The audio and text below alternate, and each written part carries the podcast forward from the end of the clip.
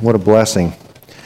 I need to start, I think, by uh, talking about the title of my my sermon. When all my sermon, when all else fails, read the instructions. Right? That's uh, I don't know if any have any of you ever heard that expression before. It's a expression my dad was quite fond of, and I was reminded of it just recently. We've been updating and adding some sound equipment and changes things around. You, I'm sure have noticed, but. Um, uh, I did, I think, two weeks. I brought the board in, brought the board in again. I think it was after the second week that I finally went and downloaded the PDF manual and read it and looked at it and gave it to Carson. And so I was reminded, oh, yeah. when all, but you guys can't tell anybody because I'm a maintenance man. And if anybody finds out that I use instructions, I'm in trouble, right? I don't look at YouTube videos or read instructions, right? Yeah. Okay. But that's really, it, it really encompasses what I want to kind of cover today and just the importance of the word. We've been hearing, we've been learning a lot, a lot, a lot about the word and about how it's structured and how beautiful it is, how important it is, how whole it is, right? How expansive it is, all those different things. And I want this, this psalm really uh, brings that out to me. And I was actually a little shocked how little teaching there is on this psalm, on Psalm 19. There's not lots and lots. I thought there would be quite a bit more, but there's obviously some good stuff out there. But this, this beautiful song of David, I just want to bring to you guys because it has, especially with the big picture that we're getting from Guga, this psalm has really uh, ignited in me a fire and a love for the word, and I want to share that with you. That's all I'm trying to do this morning, okay? Um, we can go down verse through verse. I was up till 1 o'clock last night. Uh, the, the scripture, true, or one this morning, I guess. And the scripture truly is inexhaustible. I was, I kept going, oh, I could talk about that, and I could talk about that, and I could, you know, in the last minute, and that's always not a great thing. But, but I did. There was more. There's more. There's more. There's more. And we're going to see that today. It's inexhaustible. It's amazing. It's beautiful, and it's the word of our Creator right? The reason why we're here, and we have an instruction book, right? And it tells us all about it. So we're going to take a look at it. We're going to look at Psalm 19. It's a psalm of David. Um, uh, I think it's hopefully that's it. Just going to fan the flames. I've seen it through Guga's teaching. You guys are getting excited about the word. You're seeing the word in a new way, really, and how cohesive it is and all these different things. And I've seen the sparks, you know, the little uh, increase in love of the word and, and understanding the word. And I just want to fan that. I just want to, fan that and really produce a desire. One of the verses in here that we're going to read in verse 10 the desire for the word of God. Okay? So would you stand with me? Let's read our passage this morning. I'm going to read, oh, another just note is I'm using the uh, NASB 1995 edition, which is a little different than than what Guga normally uses the ESV. Okay, so slightly different, but um, uh, very good still. So this is Psalm 19. The heavens are telling of the glory of God, and their expanse is declaring the works of his hands. Day to day forth, pours forth speech, and night to night reveals knowledge. There's no speech, nor are there words. Their voice is not heard. Their line has gone through all the earth and their utterances to the end of the world. In them he has placed a tent for the sun, which is a bridegroom coming out of his chamber. It rejoices as a strong man to run his course. Its rising is from the one end of the heavens and its circuit to the other end of them, and there is nothing hidden from its heat. The law of the Lord is perfect, restoring the soul. The testimony of the Lord is sure, making wise the simple. The precepts of the Lord are right rejoicing the heart. The commandment of the Lord is pure, enlightening the eyes. The fear of the Lord is clean, enduring forever. The judgments of the Lord are true, they are righteous altogether. They are more desirable than gold, yes, than much fine gold, sweeter also than honey and the drippings of the honeycomb. Moreover, by them your servant is warned. In keeping them, there is great reward. Who can discern his errors? Acquit me of hidden faults. Also, keep back your servant from presumptuous sins. Let them not rule over me. then I will be blameless, and I will be acquitted of great transgressions. Let the words of my mouth and the meditation of my heart be acceptable in your sight, O Lord, my rock and my redeemer. You can have a seat. O Lord, my rock and redeemer, I praise you for this day. I praise you for this moment. Lord, I praise you for your creation, for your creation of this body. And uh, Lord, I pray that uh, you would be uh, with us today, that we would hear from you, that we would have uh, the experience of being in your presence together as a family. And uh, we ask that you'd provide that for us today through your word. Show us wonderful things from your word. Your son's name, amen. Amen. So, as I said, this is kind of a different sermon than we usually do. Um, we're going to be walking through this beautiful song written by King David uh, that's also placed in a book of musical poetic theology. Remember, Guga explained that to us, that it's theologically organized, right? It's a very important theological piece of the Bible and does happen to be poetry and songs and worship. And this is a worshipful song of praise. It's not a worship song, it's not a praise song. this is a deep theological, worshipful praise song to God. And I think we're going to see that's what we really, really need to be doing, right? Looking at the Word, seeing, uh, bringing that out in our, our thoughts, our songs, and our daily life. But, and I know for, for me and others here, Guga's overview of the Word and his other sermons have begun this work, like I said, and I want to keep fueling that. But we're also commanded, right? We're supposed to obey God's word. Turn to Colossians chapter 3, verse 16.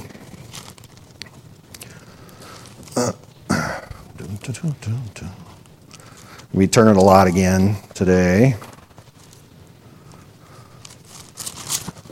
Colossians chapter 3, verse 16. Some of you probably have that one memorized. Let the word of Christ richly dwell within you with all wisdom, teaching and admonishing one another with psalms and hymns and spiritual songs, singing with thankfulness in your hearts to God. That's what I'm seeking to do this morning, right? And that's what we should be should be doing.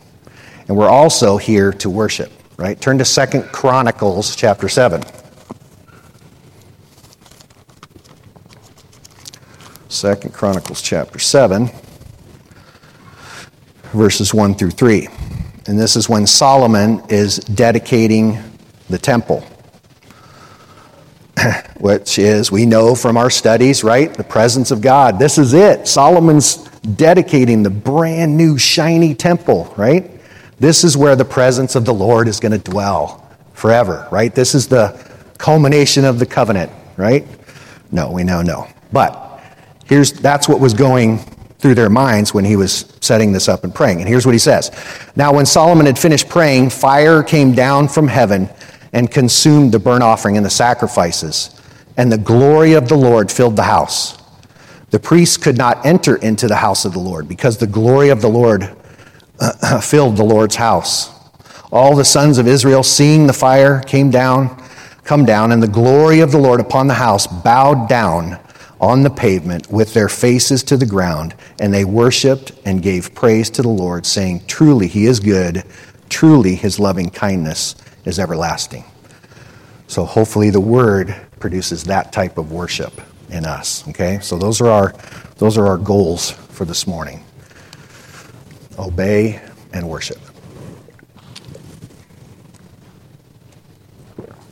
So, here's our outline for this morning. Very simple. I'm not trying to be funny. It's, it's a song, right? And there are three distinct verses to this song, and they're broken up by the verses, the, by the scriptural verses, right?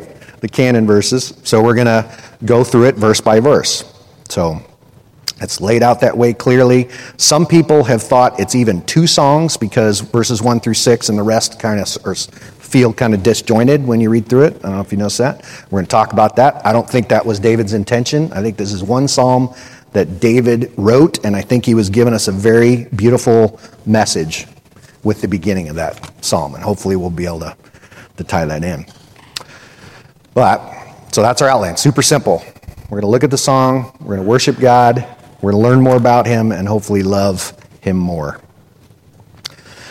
Verses 1 through 6 says, or the first verse says, The heavens are telling of the glory of God, and their expanse is declaring the works of His hands.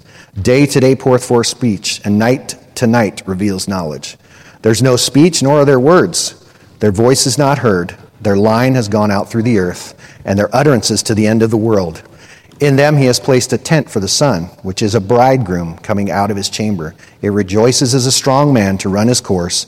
It's rising from the end of the heavens, and its circuit to the other end of them, and there is nothing hidden from its heat. Amen. Verse 1. Verse 1 of verse 1 says what? The very first phrase in our song says, The heavens declare, or the heavens are telling of the glory of God. And we just read about God's glory and what it looked like in the temple, right? With the fire and smoke and the, the glory of the Lord and His presence. Well, this says here, the heavens declare the glory of the Lord. And I can tell by some of your faces, and that's the reason I have this tie, is because Abby knows me. And she's thoughtful and she bought me this nice tie. But you guys are saying, here we go. Dan's going to talk about stars again, right? He's going to take us on a little universe thing right? eye roll. Is that right? Is that right, Lucy? I have to ask Lucy's the expert, so to, on the eye roll. Sorry. Verse 1 of 1 Heavens declare the glory of the Lord. Yes, I'm going to talk about stars, but I'm only going to talk about one, one other one than our sun. Our sun's a star, but it's only 93 million miles away.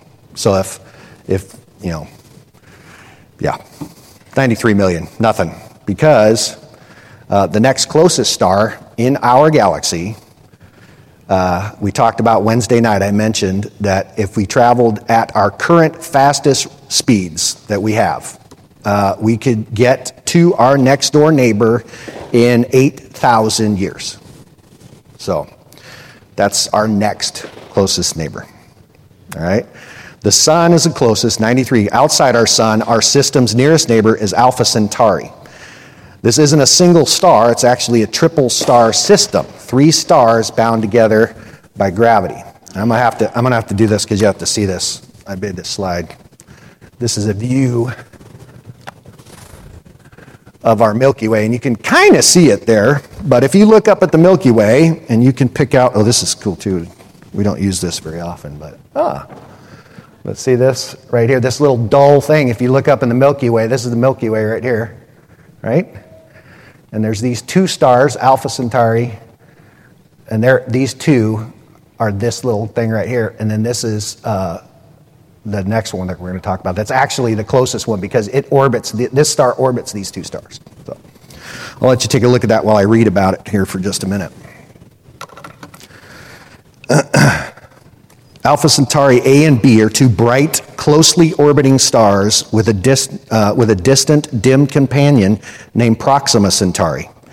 The inner binary appears to the unaided eye as a single star, the third brightest in the night sky. But it lies 4.37 light years from the Sun, from our Sun. It's actually faint Proxima Centauri that claims the honor of being our true nearest stellar neighbor at only 4.24 light years away. A mere. it's difficult to conceptualize such vast distances, but a popular analogy sets the sun as the size of a grapefruit. Okay, so if I had, or a softball, right, about three or four inch sphere. That was our sun, was that big, and the Centauri, the binary system's about the same size as that, so you have another three or four inch ball. How far apart do you think they'd be if, that's, if that represented their size? How far? If you lined up one after the other, how far would it be? Any guesses? Huh? Not quite. 2,500 miles to our nearest neighbor. By the way, if the Earth was, I mean, if that was, the sun was the size of a softball, you couldn't see the Earth without a microscope. That's our closest star, okay?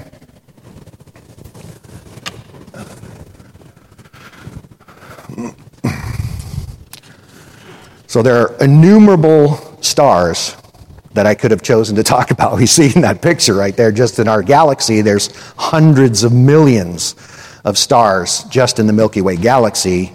And then we know that there are hundreds of millions of galaxies because of the Hubble telescope.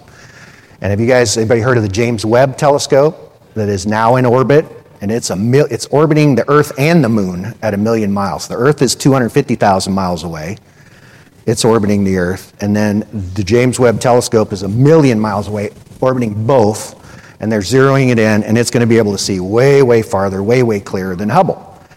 And they're thinking, their goal is to look back and figure the universe is about 15 billion years old, and they'll be able to look back further than 15 billion light years. So they think they're going to see the beginning of the world. That's what they think. I know they're not. You know they're not. But what I'm excited, I'm super excited to see what they find because whatever they find is true. Right? Whatever they find is true. The heavens declare the glory of the Lord. And they're going to switch it around and they'll come up with something. They'll add more time. They'll add more, you know, possibilities, more universes, whatever. They'll keep adding.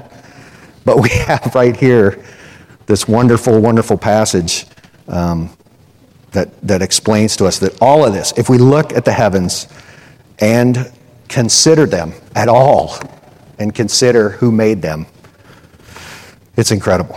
It's incredible. So there are innumerable ones I could have talked about, as there are innumerable grains of sand on the earth. Have you ever heard that? Genesis chapter 22. Let's look at Genesis chapter 22 real quick. Genesis chapter 22, verse 17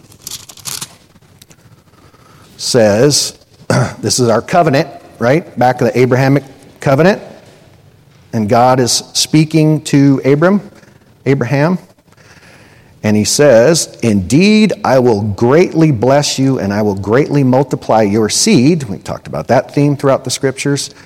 I will multiply your seed as the stars of the heavens and of the sand which is on the seashore, and your seed shall possess the gate of their enemy. So God makes that, and we think, oh, that's neat. He means a lot, a lot, a lot, right? A lot. So we talked about there's trillions of stars in our galaxy, there's trillions of galaxies, and uh, American astronomers passed away now. Carl Sagan, you guys remember him? Billions and billions of years ago. All right, Carl Sagan said this there are more stars, he figured this out on his own. there are more stars in the universe than there are grains of sand in all the beaches of the earth. The question left people surprised at how big the universe is, considering that the sand along the Earth's coastline amounts to trillions of metric tons. There is no definitive way to determine the exact number of stars in the universe and the number of grains of sand along the shores, but mathematical estimations can be made. And if you want to, go ahead. That's a metric ton. Metric ton equals about 50 15 and a half million grains of sand. So 15 and a half million grains of sand in a metric ton, and a metric ton is about a cubic yard, which is smaller than this pulpit, about like that maybe, is a cubic yard, right? So a cubic yard of sand, 15 million and a half stars times however many metric tons there are on the beaches of all the world. Got it? it's a lot of zeros. That's more zeros than our government can spend, even. Right? Maybe. Maybe not. We'll see. We're going to see, right? So it's big. The universe is big. We cannot, you cannot comprehend it. You cannot comprehend it. But you can think about it. You can think about it. So, one more star thing here. Turn to Job chapter 38.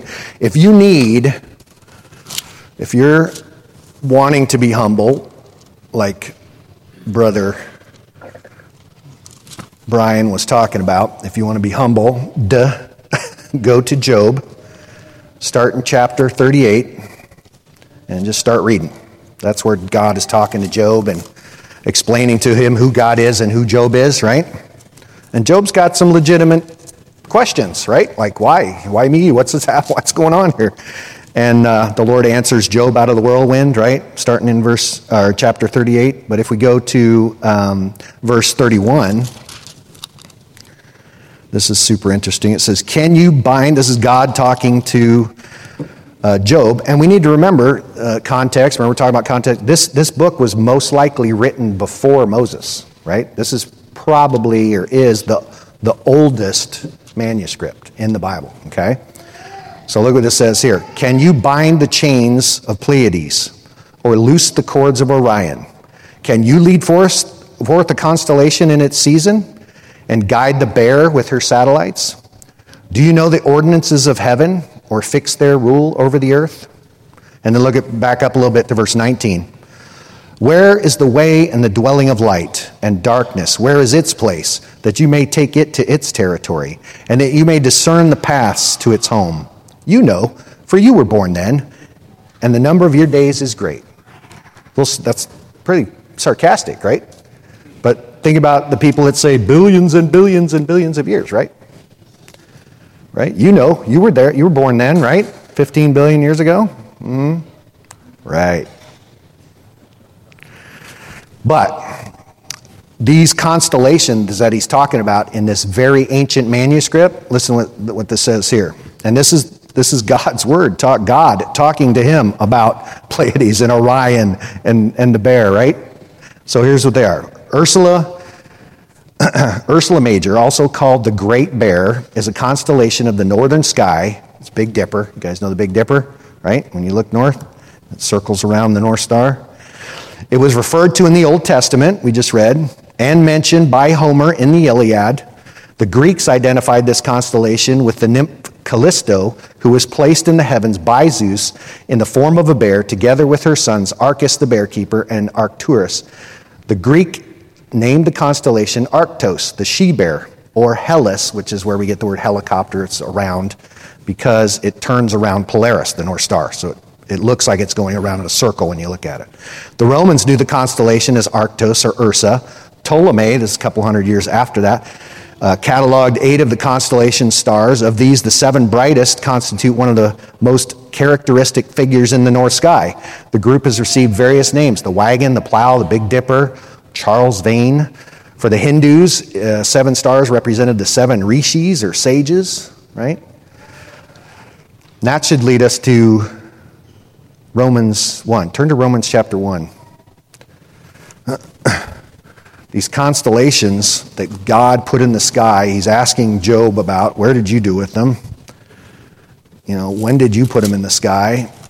And we think we know. We think we know about stuff. We look and we think we know. Romans chapter 1, verses 18 through 20. For the wrath of God is revealed from heaven against all ungodliness and unrighteousness of men who suppress the truth and unrighteousness. That's, we could say, express the truth is the Word of God, right? Or Christ. So the ones who suppress this book of truth and Christ's message is unrighteousness because that which is known about God is evident within them, for God made it evident to them. For since the creation of the world, his invisible attributes, his eternal power, his divine nature have been clearly seen, being understood through what was made, so that they are without excuse. Right? So all of this these stories that are made up about the stars and the different ways they got there and the different all the mythology is exactly what it is it's mythology but we have god's word god was there at the beginning right what about john chapter 1 john chapter 1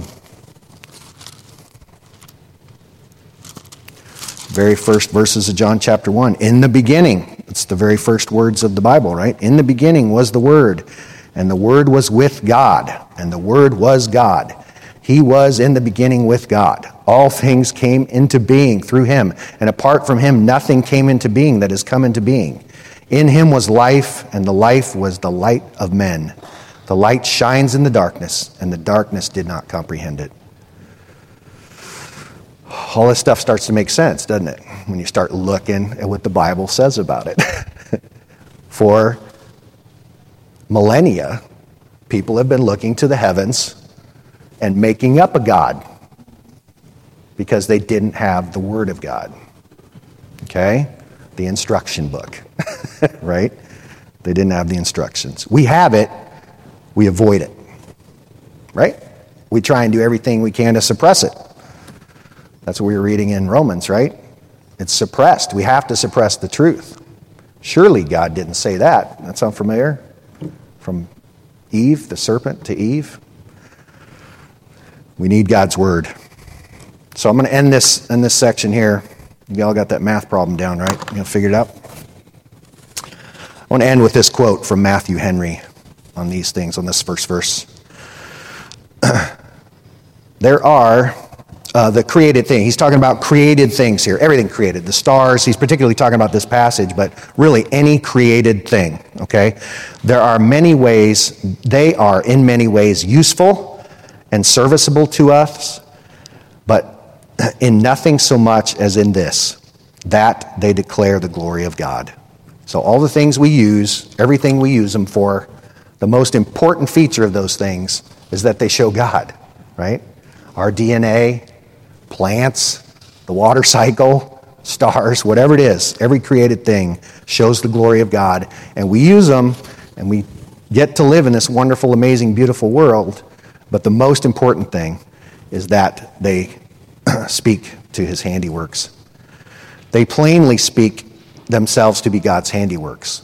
For they could not exist from eternity. All succession, all succession and motion must have had a beginning. They could not make themselves, that's a contradiction. They could not be produced by a casual hit of atoms, that's an absurdity. Fit rather to where the atoms come from, right? You know, a whole kind of questions there, but anyway, fit rather to be bantered than reasoned with. I like that. How long have we as a church been reasoning? Right? What good does it do? The Word of God is here. This is what the Word of God says. God created the world in six days. Right? We have it. They could not be produced by a casual hit of ab- atoms. That's an absurdity. Fit rather to be bantered than reasoned with. Therefore, they must have a creator who can be no other than an eternal mind, infinitely wise, powerful, and good. They declare his glory. From the excellency of his work, we may easily infer the infinite perfection of its great author. From the brightness of the heavens, we may collect that the Creator is light.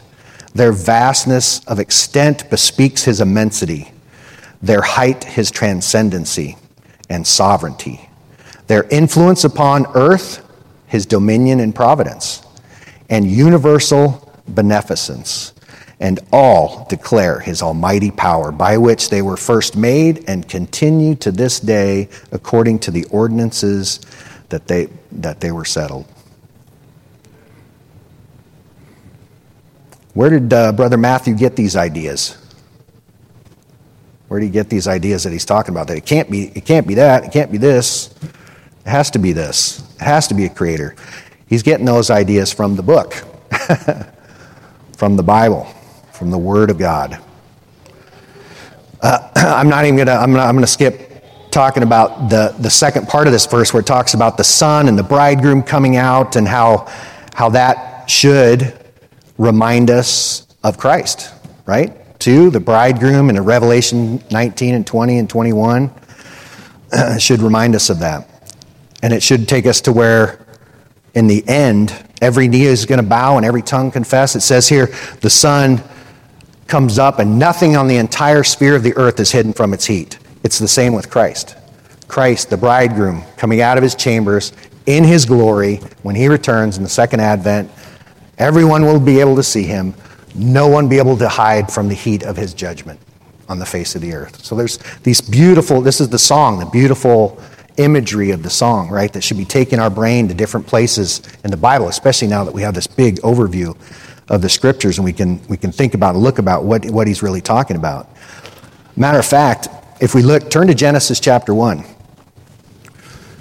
Really quickly, I'm going to go to the next slide as our uh, next outline. But first, before we go there, turn to uh, Genesis chapter 1 and just sit there for a second.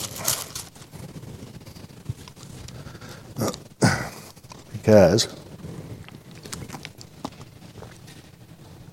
hmm, Genesis chapter 1 1 through 6. Now that we've read that first song, the first verse of the song, of Psalm 19. See if any of these words sound familiar and see if the order even looks familiar. I didn't do like Guga where he does the, the parallel passages and he shows on the charts. I could probably do that with this because it talks about the heavens declare the glory of the Lord, right? And then it talks about the expanse. But listen to Genesis chapter 1. In the beginning, God created the heavens and the earth. The earth was formless and void, and darkness was over the surface of the deep, and the Spirit of God was moving over the surface of the waters. Then God said, Let there be light. That's important verb. And there was light. God saw that the light was good, and God separated the light from the darkness. God called the light day, and the darkness he called night. And there was evening and there was morning one day. Then God said, Let there be an expanse in the midst of the waters, and let it separate the waters from the waters. And that's where I talked about where He created space. God had to create the expanse to create space to put things in, right? Don't even think like that, do we? You can create stuff, but you have to have a place to put stuff, a space to put stuff, right? So the expanse. Anyway, 1 through 6 is pointing us, I think, directly back to this. And if you read them side by side, if you read the first six verses of Psalm 19, you read the first six verses of Genesis, you'll definitely see the, the parallels there. But I think what he's doing is pointing us back to this because the very next word right here on this, verses 7 through 10, says, The law of the Lord is perfect. That word, the law of the Lord, that word is Torah. So he goes, he goes through these six verses of the heavens and the sun and the beauty of creation. And then verse 7 starts Torah. What's the first six verses of Torah? What are the six? We've learned, right? The Torah is the, right? First part of the Tanakh Genesis, Exodus, Leviticus, Numbers, Deuteronomy, right?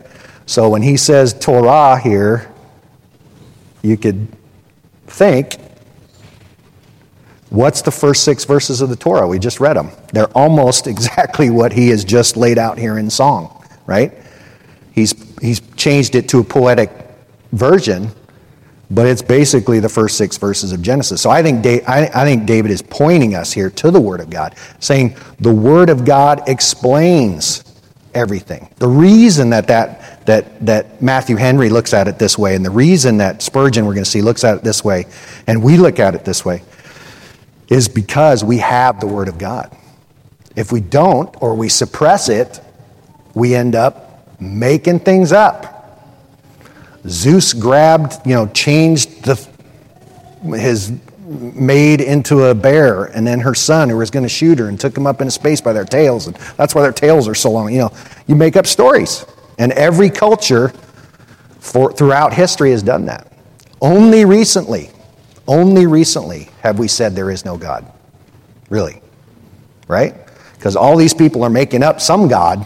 There's something out there bigger, more powerful, creative than me. Right? We can just look around and see that. But only recently we've started with the no God. And that's, a, that's another big step. You know, we, we have atheism, right? Is a, is a fairly new concept, really. 150, 200 years and it's and especially the way it is now, the way it's being talked about now. So anyway, but we have the book, we have the truth, and I believe that he's pointing it to us. I think it's a clever way of him taking this beautiful song, and then we say Torah, and it's not a shift, it's not a, a gear change. It's like, oh yeah, Torah. It's beautiful. It shows us everything right from the beginning, right? It shows. Let's read. Let's read seven through nine here.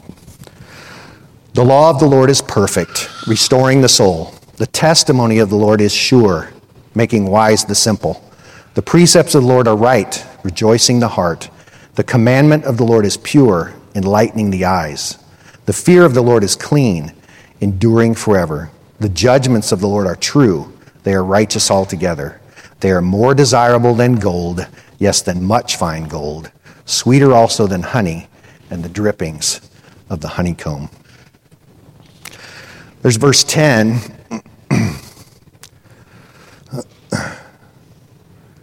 Is the one that I'm really trying today to impress upon you guys. If you want to circle that one, mark that one, memorize that one, and bring it to mind. because that's the key. That's what I'm trying to do this morning is bring the way he's written this psalm to look at the entire Word of God, the way we've been looking at the Word of God, and to love, love, love it because of who it's from. It's the one I've been praying about that would be applied to this body of believers, and I've already seen that. I've seen a craving for the Word just as a newborn, which is part of the fun of having the newborns in here is that we can see newborns that have to eat now, right? in the middle of service, right? Are you that way? In the middle of work? Do you have to look at the Bible right now? right? Gold and money isn't, one, uh, isn't worth much these days. Not what it was worth just a few years ago, really. Right? So money's not as shiny and uh, worth as much as it was, and it'll lose money, and gold will be gone someday. And sweets, in our culture, sweets aren't really a treat anymore, right? like this, back, honey was a special extra treat. You know, they couldn't go to the superstore or you know the Costco and buy 25 different gallons of honey or whatever. So this, these things to us don't really get across the preciousness of the Word of God to us, even, even when we say gold, much fine gold. Okay, yeah, that's great. But we don't get it. And sweet. It's sweeter than honey, sweeter than a, bowl. it's better than a bowl of ice cream, right? Yeah, those are understatements, big time. Okay? In fact, let's try, let's try a little experiment here. This is just a little thought experiment, heart check. You know, I do like to do these little heart check things. Okay? So imagine most people in here probably have a, a, phone and a Bible with them, right? You got a phone and a Bible? If you were to take your phone in one hand and your Bible in the other hand, and I'm going to come around and take one. Okay? I'm going to come around and take one. Which one are you going to hand to me right off the bat? Don't tell me. It's a heart check. Think in your heart. What would you do if I came by and took every one of your phones and hucked them in the dumpster? and left you your Bibles. Heart check, right? I don't know what's going on in your head or your heart. You do, and Christ does, right? And that's not our only that's not our only thing, right? we got lots of things. We make our, our, our hearts are idol factories, right? Has been said, and we can create them fast. Our families, our church, our sound.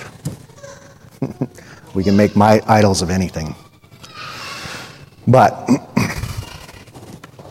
here, let's look at Matthew Henry again. Matthew Henry talking about David here. See how highly he prized the commandments of God.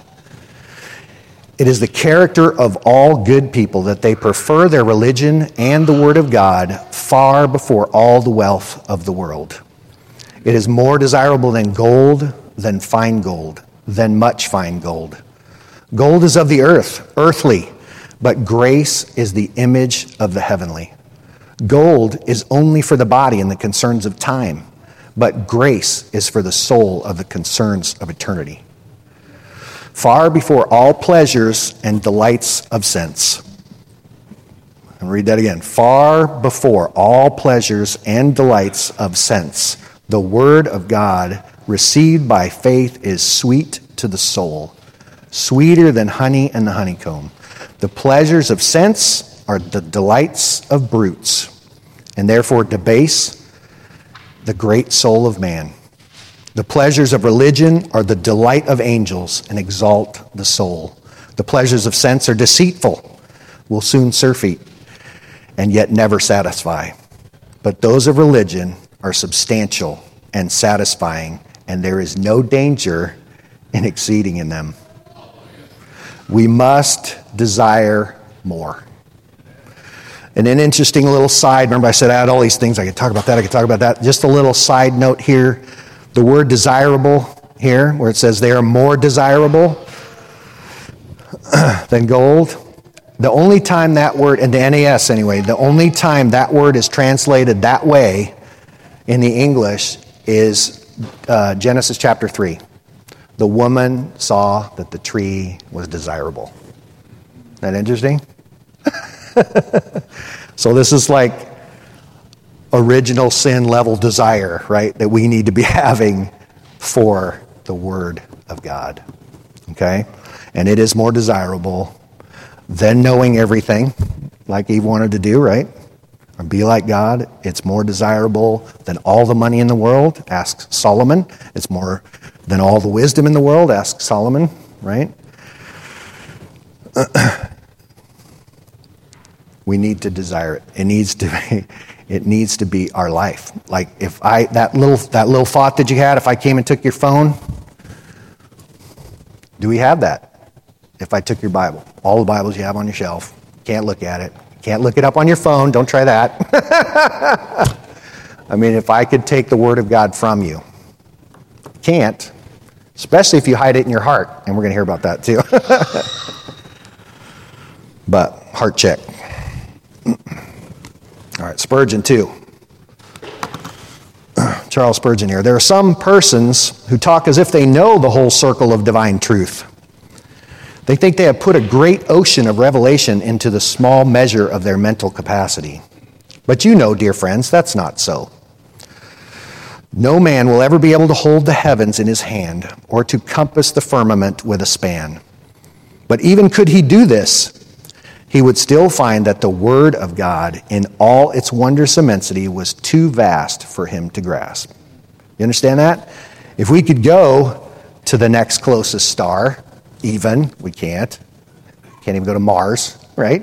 Haven't been to the moon in however many years, 66, 60, my, you know, my life, well, 50, yeah, my lifetime. I was a baby. it's a long time ago, but Anyway, but even if we could, if we could go to the next galaxy, the Andromeda Galaxy, I didn't even talk about how far that one is. But if we could, we'd find out the Word of God is deeper. The Word of God is more expansive. The Word of God is more precious than all of it. We must hold firmly whatever we have learned of the truth of God, but we must always be prepared to learn more. To say of my Bible that I have attained to every height that it reveals is as foolish as to say that I have reached the highest degree of spiritual life that is possible. And we know that's impossible. Spurgeon um, has. Uh,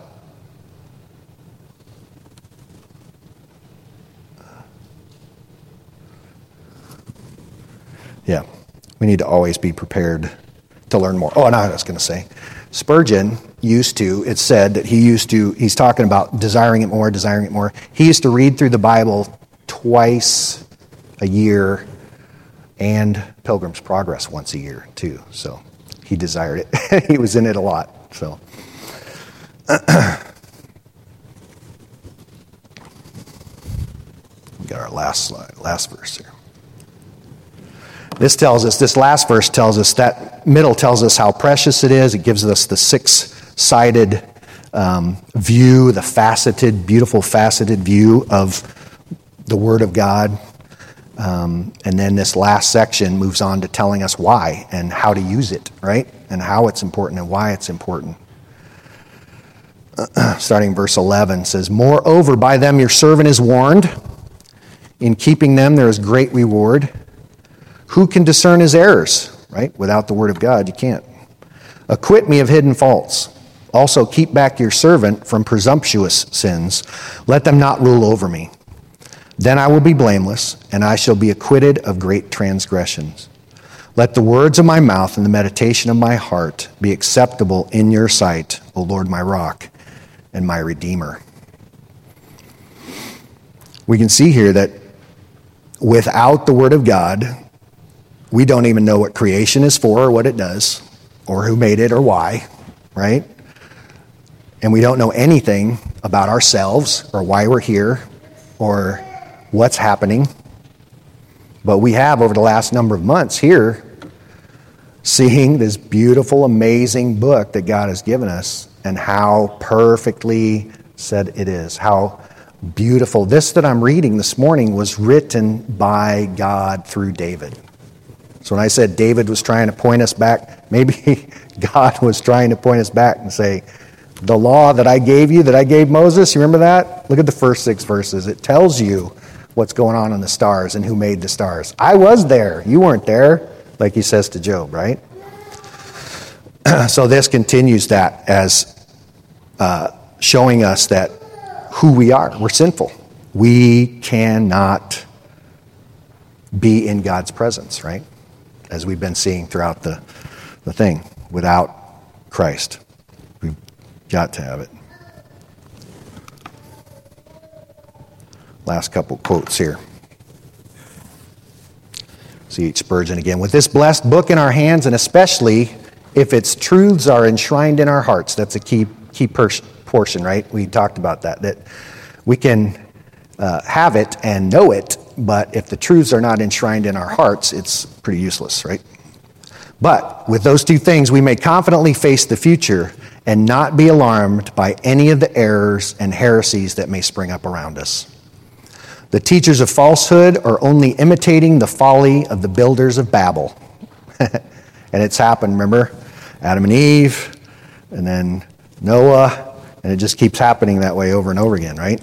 And he mentions Babel here. It's the same folly. What's happening right now in the news, in the world, it's the same folly as this because they're not following the Word of God. The teachers of falsehood are only imitating the folly of the builders of Babel. And all their inventions will but end in their own confusion.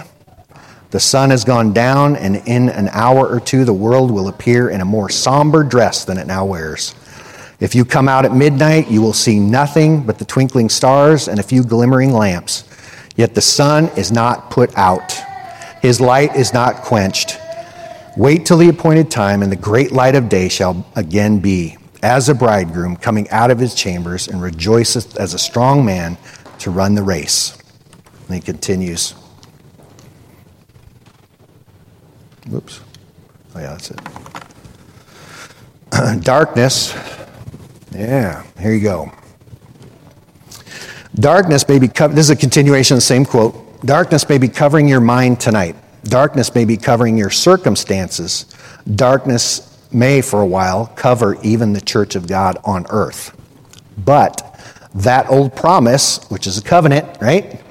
That covenant is still true. Unto you that fear my name shall the Sun of Righteousness arise with healings in his wings. Malachi, that's from Malachi 4 2. Only be sure that you are on the Lord's side. Put your trust in the precious blood of Jesus and wait for him. More than they that watch for the morning, and then when he comes, it will be to you a day of light and not of darkness. This is what I was talking about here when it talks about the sun and the bridegroom coming out.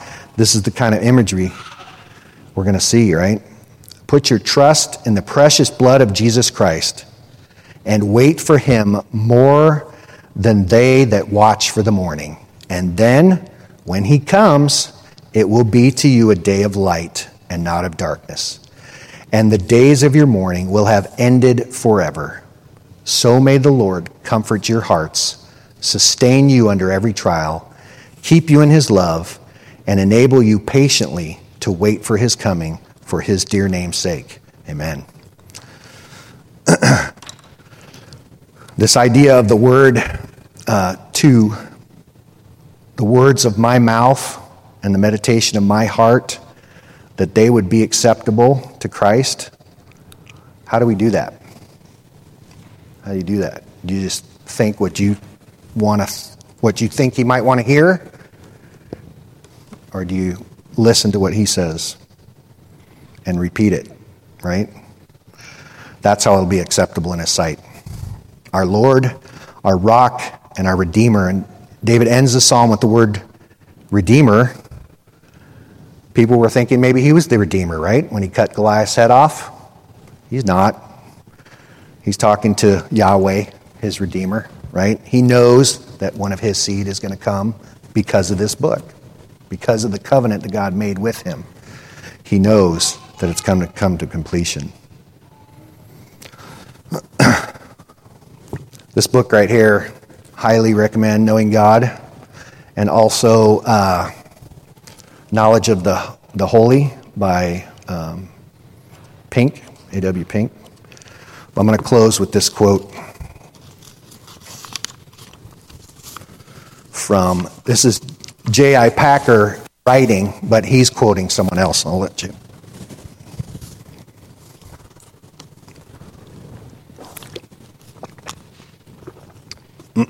On January 7th, 1855, the minister of New Park Street Chapel, Southwark, England, opened his morning sermon as follows. If you don't know who that is, you'll find out here in a second. The proper study of God's elect is God. The proper study of a Christian is the Godhead. The highest science, the loftiest speculation, the mightiest philosophy which can ever engage the attention of a child of God is the name, the nature, the person, the work, the doings, and existence of the great God whom he calls Father. There is something exceedingly improving to the mind in a contemplation of the divinity. It is a subject so vast that all our thoughts are lost in its immensity, so deep that our pride is drowned in its infinite infinity. But while the subject humbles the mind, it also expands it. He who often thinks of God will have a larger mind than the man who simply plods around this narrow globe.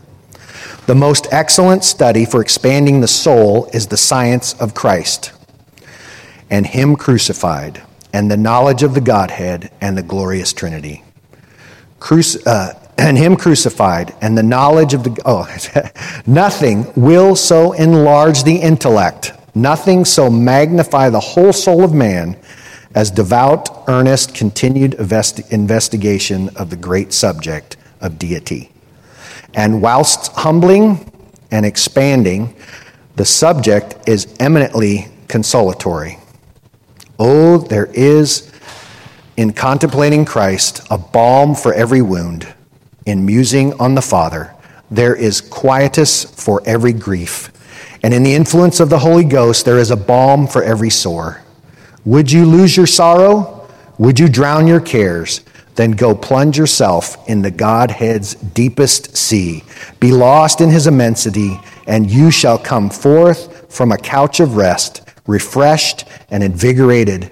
I know nothing which can so comfort the soul, so calm the swelling billows of sorrow and grief, as to speak peace to the winds of trial, as a devout, uh, as a devout musing upon the subject of the Godhead. It is to that subject that I invite you this morning. These words, spoken over a century ago by C.H. Spurgeon, at the time, incredibly, only 21 years old, were true then and they are true now. They make a fitting preface to a series of study in the nature of God. So, anyway, the very, very beginning of this book, he's quoting Spurgeon and how important the Word of God is and how desirable it should be. And I can confess to you guys, and I know you have seen it and understand it as well, that um, when you go to the Word, I was pushed into the Word to study this. And, and when I went to this passage, and like I said, every night I was looking, and every night something, wow, wow, incredible. And I can take you a hundred different directions. And really, that's what I want, is you to desire it so much. Maybe you'll go home and read it. Maybe you'll pick up Psalm 19 and start following and take your own trails and dive deeper and dig deeper. And we, my landscaping buddies will appreciate this. It's my old pastor friend used to say that uh, uh, it's the difference between like raking the leaves and getting the backhoe, right? That's the difference. We need to be, you get diamonds when you dig with a backhoe, right? You're not going to get diamonds raking the surface, okay? So please dive into it. You will not exhaust it and you will not be disappointed. That's all lies from Satan from the beginning of the book. We know he's going to do it. We know he's going to say, Surely God didn't say, right? We go to Matthew 4 and the temptation of Christ. We've talked about that. And we talked about the Holy Spirit and what it means to be in the Spirit. When Christ was led up to the wilderness by the Spirit, right? And he was in Matthew 4. He was tempted by Satan face to face. And he said, every time, you remember what he said? What was his answer? Three times, three answers. What was it? It is written. So, in the spirit, 40 days of fasting, so his body was in bad shape, his human body. But he answered with his rhema, his sword of the Spirit. Their only offensive weapon, right? Out of the armor of God, you have one offensive weapon, and that's the sword, the Spirit. Amen. Let's pray. Heavenly Father, uh, we confess that we don't love your word enough, Lord. We love you. We say we love you. Uh, we know that you've chosen us. We know that you've adopted us, but we're petulant children, Lord. We, we want to do things our own way. We want to have our own kingdoms. We want to have our own glories. But Lord, it's all yours. Every strength we have, every breath, every gift, it's all yours, Lord. And we pray that you would um, be able to give us just a complete joy, a complete love, a complete desire to be with you and to be in your presence. Lord, that's what you desired for us. That's why you created us. That's why you created this. That's why you created your word and the plan of redemption uh, in yourself from all eternity. So, Lord, we'll just continue to praise you and continue to learn about it forever and ever and ever. And Lord, I can't wait to see all the rest of the stars. uh, in your son's name we pray. Amen.